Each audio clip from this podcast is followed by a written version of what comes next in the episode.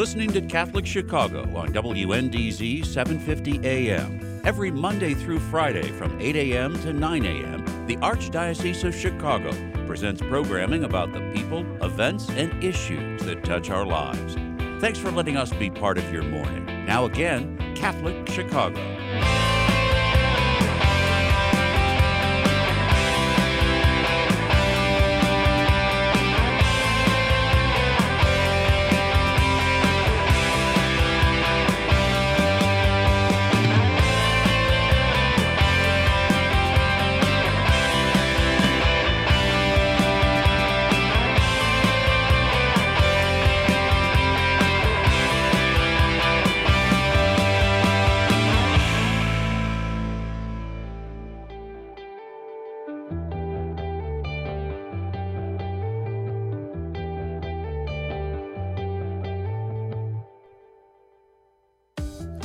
Good morning, everyone, and welcome to The Voice of Charity. I'm Marie Jochum. And I'm Bridget Murphy, filling in for Michael Baer. Today on the show, we are joined by the new C E O of Catholic Charities of the Archdiocese of Chicago, Sally Blount. But before we talk to Sally, we want to share with all of you that we join you in praying for our city and for all of those business owners whose stores and livelihoods were damaged in the early hours on Monday. Some of them were just getting back on their feet given lockdown, and our hearts go out to them. Let's also ask for discernment among our leaders and among all of us in unpacking and addressing the complex issues that we face together as a city. And we are blessed today. Really, I, I know I say this every every week when we highlight our workers, our staff, our programs, but today particularly we're blessed amidst kind of this new, our new reality, our um, the challenges ahead, the, the opportunities ahead. We're really blessed to have our new C E O here with us this morning. So welcome, Sally. Thank you. I'm excited to be here, Marie. Thanks. Thanks, Bridget. You bet. Sally comes to Catholic Charities from the Kellogg School of Management at Northwestern University, where she remains a professor and was the dean from twenty ten to twenty eighteen.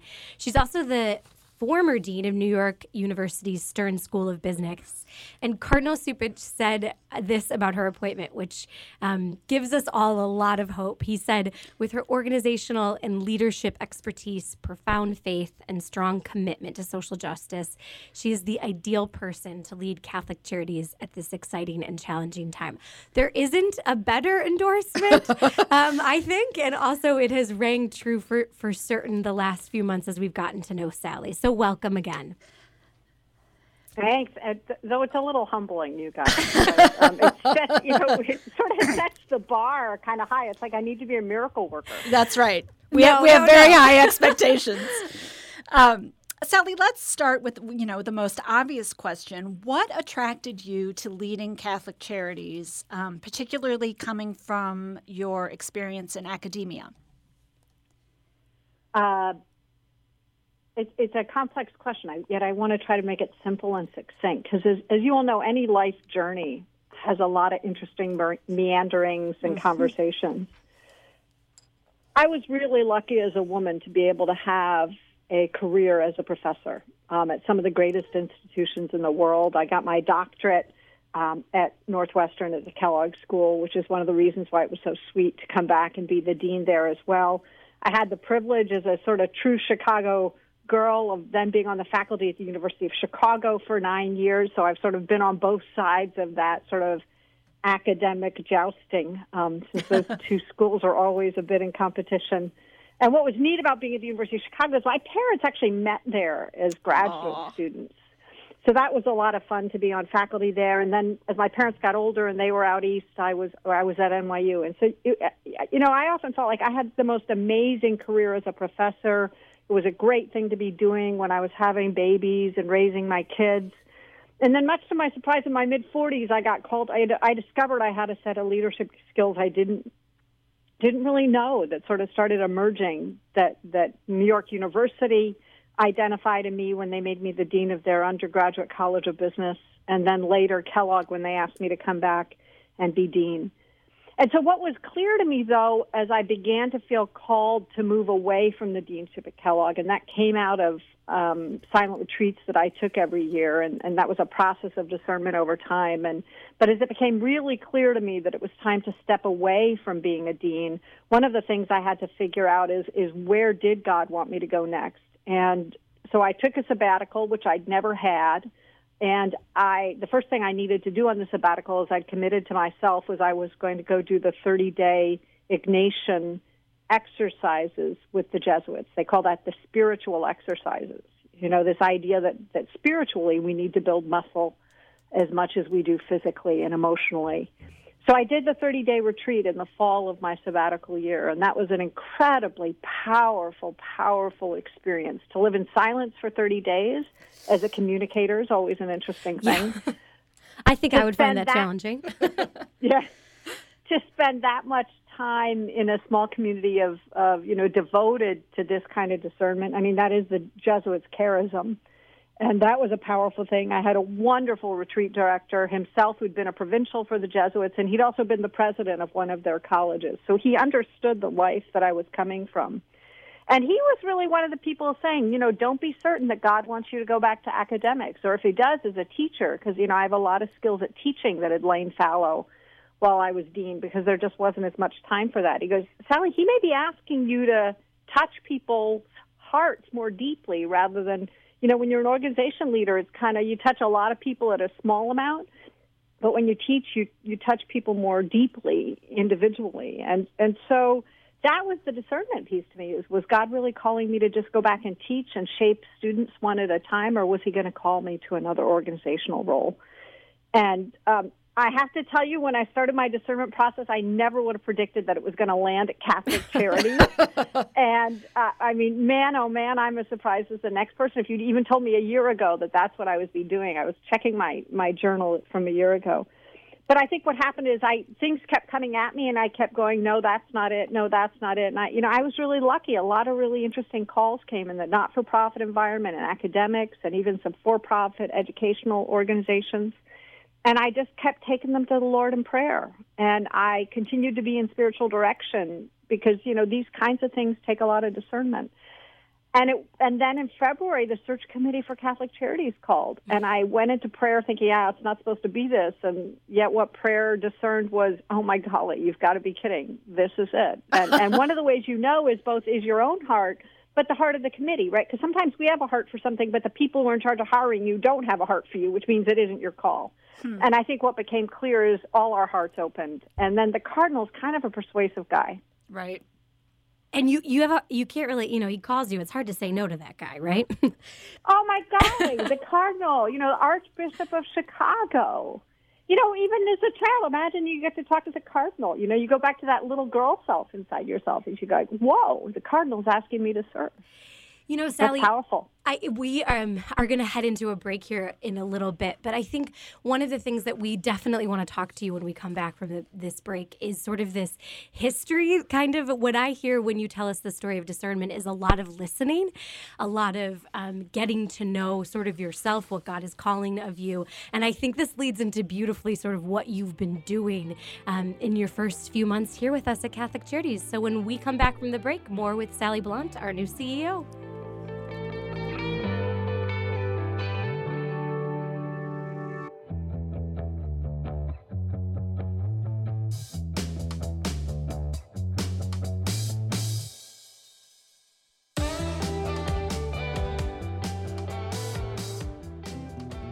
More and more people around the world are interested in their family history.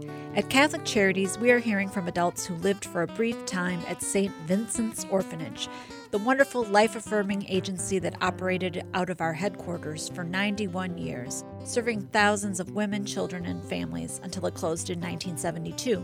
Our post-adoption services help adults who want to learn more about their experience at Saint Vincent's. Our compassionate staff members provide whatever family background information they can offer, along with support and reunion services. To learn more, call three one two, six five five, seven zero nine three. That's three one two, six five five, seven zero nine three. The spirit of Saint Vincent's lives on in the inspiring stories that continue to emerge today.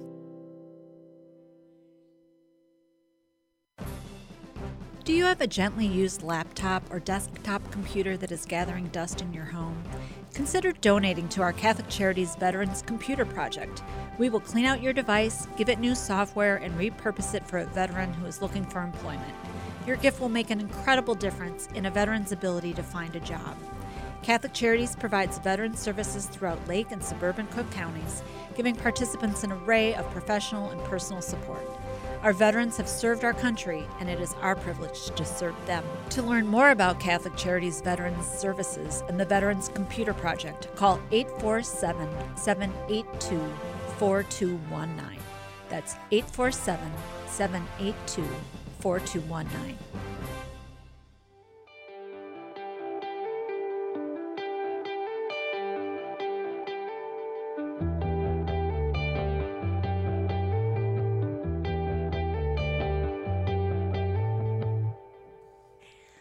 Welcome back to The Voice of Charity. This is Marie Jochum. And Bridget Murphy. And we're here today talking with Sally Blount, our new C E O and president of Catholic Charities.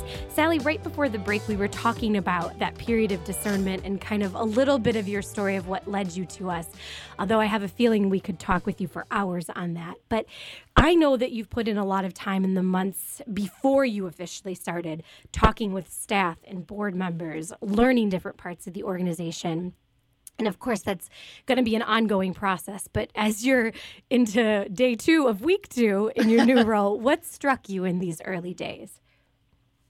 You know, I think the thing that strikes you first and foremost about the Catholic Charities of Chicago is the depth and breadth of what this organization brings to our region. I think so few, I don't even know that all Catholics, much more people beyond the Catholic faith, understand that the Catholic Charities of Chicago is the largest uh, private social service provider in the region, that we serve anyone in need who comes to us. We don't pay attention, you know, while we are motivated by Catholic social teaching and Catholic values, we are here to serve God's people. So it doesn't matter your faith, your race, your ethnicity, even your gender identity. You know, Jesus would have given food to anyone, and as I'm sure he did when he was doing the fishes and loaves. And that's what's amazing, is we provide charity to the vulnerable, the suffering, the overlooked. Um, every day we are witnessing a message of hope and mercy to a world that's ever more in need, I would argue. And I think when you realize how many government leaders rely on us for partnership because they trust us because of our values, you know, I'd argue that we're one of the most, if not the most trusted, you know, values-based mission partner for civic leaders of all faiths. And and that's a mighty, mighty role to play in our community. It's so true, and, and especially now. I mean, you do hear a lot of now more than ever language, right, um, around a lot of organizations, but it, it really does feel true about Catholic Charities in this moment and, and after one hundred years. Um, one of the things you've um, talked with us about in your early days is is our mission of mercy. Mm-hmm. And you've mentioned specifically, and I'm not familiar with it, I'm uh, ashamed to say, uh, Saint Pope John Paul the Second's Dives in Misericordia is the name of it. Can you tell us what you find so powerful about that um, piece and about mercy as uh, as the core of what we do? So this is one of Pope John Paul's Um, most remembered encyclicals, and it really was on the practice of mercy. And and when I took this job, a, a good friend, or who, someone who's becoming a very good friend, Father Wayne Watts, had I said, how can I learn more about mercy? Because we were talking about the seven acts of mercy, you know, feeding the hungry, sheltering the homeless, um, that, that are core to the Catholic faith and come right out of our biblical teachings. And he said, you want to learn more about mercy, first place you got to go is to this encyclical by Pope Um, John Paul the Second. And he talks about the mutual practice of mercy, because the whole point isn't just when we who are privileged enough to have time and resources to give to those in need. It, it on a spiritual level, Jesus and God are all about transformation, both of those who receive, because we give them hope and we help them know they're not alone, but also the transformation of hearts of those of us who give, because it means we hold less tightly onto what we have, and we're much less likely to say it's mine, because, you know, the reality is nothing is mine, nothing is yours. We are all stewards of the riches of this planet. And I think the whole act of giving, the whole act of mercy is to remind us that we are simply part of the flow of God's mercy to all, and we all need to give and receive. And just because we may have material wealth does not mean we have spiritual wealth. And in fact, sometimes, as you all know, you've been in the serving lines at Catholic Charities, you've been in the food pantries, you've been in the clothes, you know, in the clothes closets. Um, and you sometimes know, sometimes the faiths of those who, who live closest to the line is deeper because they trust in God every single day, the way the apostles did. And it's important to remember that, is that material wealth does not equate with spiritual wealth. And I think, too, you know, Sally, listening to you talk on mercy the last few weeks, and um, it, when I was in college, I read this encyclical, and it really did change sort of the trajectory of what I wanted to do with my life, because for me, it was kind of this moment of like, whoa, whoa, mercy isn't what I think it is. This yeah. is a transformative um interaction. It's about relationships. And we talk a lot on this show with um, with frontline workers who who are there at on those lines, right? Who are who are giving and receiving mercy every day. And you know, it it it makes me think of another hero of our church, uh, Saint Mother Teresa, who you've also shared with us a little bit. That is your role model for leadership, and I'm certain that our listeners would love to sort of hear you unpack that a little bit. Well, I think what's important, so first of all, let me do a slight digression, though I don't want to go too far because no. I know we're on limited time. But whenever you're a female leader, you're looking for role models because you, you need to learn how to present yourself and how to, what does an effective leader look like out in the world? And one of the advantages that men have had is they've had people to look up to for centuries about what does effective leadership and countenance and gravitas look like. And as women, we have fewer options, and that's something that I talk a lot about with the students. It's something I've wrestled a lot, with a lot. And for me, coming into this role is I needed to have a clear role model in my mind, like almost an image to aspire to, um, to hold myself accountable to of, of, you know, not me, but, but the Lord. And, and especially in the Catholic Church, there aren't as many Um, role models. And one of the challenges is a lot of the ones we know about are saints. And that's a little daunting, right? But and even Mother Mother Teresa will become a saint, but, but she's a modern day saint. And so we can look at how she, even in the modern days, had such unbelievable humility. No matter how famous she became, no matter how many followers she got, she was still out in the slums of Calcutta serving people and caring for the sick and the hungry every single day. She was the ultimate doer. And and as we've joked about, and she'd never give a TED Talk. I love and that I, line. You know, and, and so I think we have to think about that, is because I think the secular version of a leader, and yet what the what the Catholic Church teaches us in the history of the saints, small s, you know, not just large s, is is we have a tradition of leadership that we shouldn't lose track of, even in these very important modern times of transformation. I, I love that, Sally, and I, I know, too, you know, that one of the things I love about Mother Teresa is she was a tough cookie, right? She made the hard decisions. She met with people. She had hard conversations, and she led her sisters and the, the people who worked with her, her volunteers and donors, to God. And I think... Um, Not to put a lot of pressure on you, but I know that you will do that as well, Sally. Um, so we're going to take a short break, and when we come back, we're going to continue our conversation with the new C E O and president of Catholic Charities of Chicago, Sally Blount.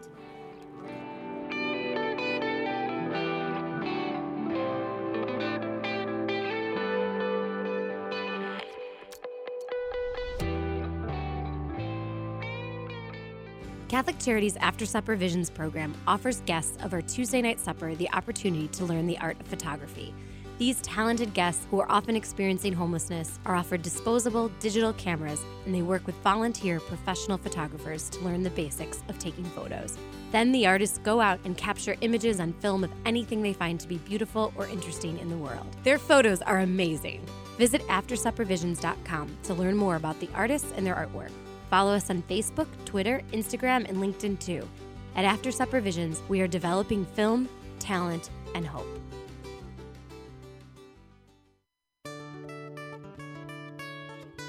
Throughout our nation and our world, people of all faiths have recently been joining fervently in all kinds of prayer.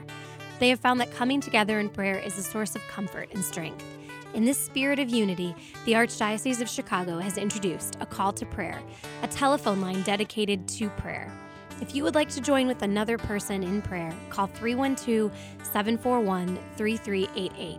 This line is staffed from nine a.m. to nine p.m. daily with parishioners from across the Archdiocese of Chicago. These volunteers are here to listen to you, offer support, and pray with you.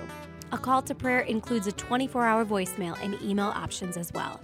Experience this wonderful opportunity to join with people just like you who trust in the power of prayer. That phone number again is three one two, seven four one, three three eight eight. Let's pray together today.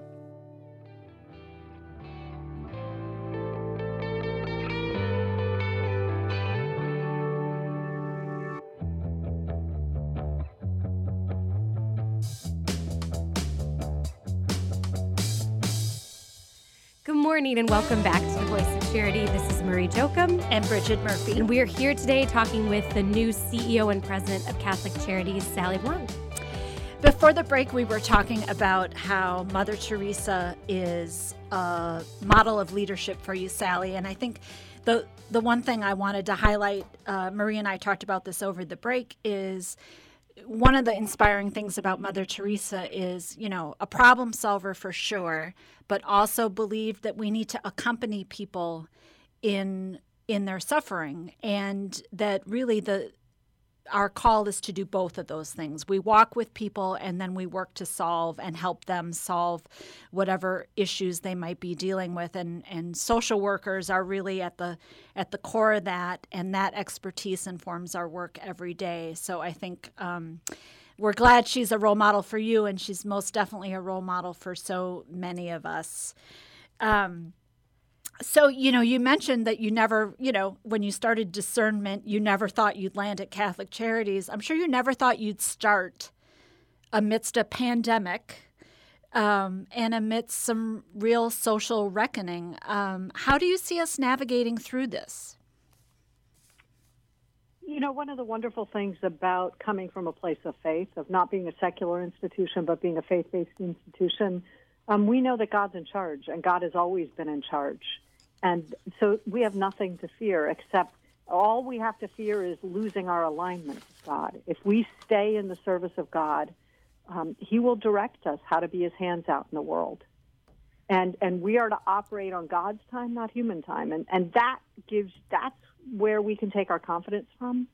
That's where we can put our anxieties when when we see the suffering. And, and, I mean, all of us at Catholic Charities are worried about what's going to happen with evictions and with families in need for homes, um, it, you know, starting starting in the next few weeks as the um, government monies begin to run out. I mean, we just know that there's a massive, with the unemployment, the, the unprecedented historical spikes in unemployment, um, with the um, with the issue of the sickness among the most vulnerable populations that are least economically advantaged, and that's not going away yet. A solution isn't coming readily. And so this is going to be a time of greater need than we've ever seen probably in a century since the last pandemic. And yet what empowers us is that we're here to help. We are God's hands out in the world.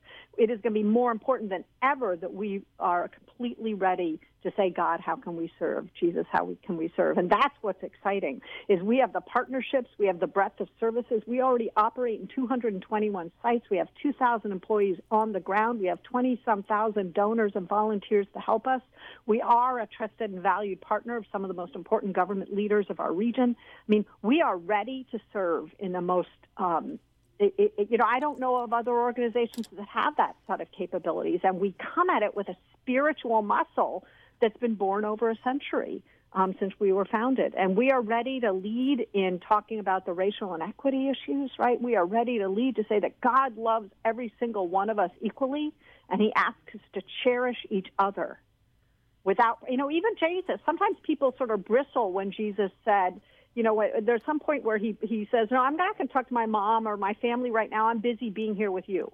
That my fellowship with you is far more important to the, than the people to whom I'm directly related. And he wasn't saying that the family doesn't matter, but what he was saying is that we all matter, and that there are times when we are called to serve outside of our family boundaries as deeply and humanely and as with as much heart as we do within our family boundaries. And this will be an exciting time to grow in faith and that kind of service to God. Right. I think everyone can see how, how lucky we are to have you leading us at this time. I think, too, um, just an aside, uh, I've been on enough Zoom calls with Sally. Poor Sally is starting her ten-year um, having to meet everyone via Zoom to know that um, those of you listening, she is gesturing with her arms, and uh, she is a real educator that way. She has such enthusiasm for um, our work and everything she's learning and bringing to the table. So I, I, I can, I can see you moving, even though I can't see you. Um, but I think we wanted to ask, go back a little bit to that, to that faith journey. We, you went on retreat, and um, you know, of, of of course, getting to know you just a little bit, you would go right into like a month-long retreat. You know, you went right to the, the big guns. Um, but can you tell us a little bit about, a little more about your, your faith journey? Because I, I don't believe you were raised Catholic. No, I was not raised Catholic. So, in fact, you don't get to do the big guns unless you've done several shorter retreats. The Jesuits require that, Bridget. Uh, but the way I came to Catholicism is I went on my very first silent retreat. It was a long weekend with a Jesuit house out in New Jersey when I was working at N Y U. And I got to know through that retreat the fathers. I got to go to their home church a few times at their invitation and, and share uh, meals with that community. And that that experience and the spiritual director I had out there and beginning to do retreats as a spiritual practice led eventually to this sense that I was being called to the Catholic Church. And I, and I can tell you I had a very um, deep and meaningful moment when I was in prayer at a Jesuit retreat house in Gloucester, Massachusetts. And it was late one night as I was starting the Kellogg deanship job, and I was feeling kind of stressed. Um, I, I was, because I had to move away from my parents who were older and, and in the East Coast. My youngest child was going off um, to college, and I had just gone through a divorce. And I felt a little shaky, and yet I felt clear that God was calling me to do this. And in prayer, I had this distinct sense of Mary coming and sitting and talking to me and saying, I know what it's like to be a woman alone in midlife.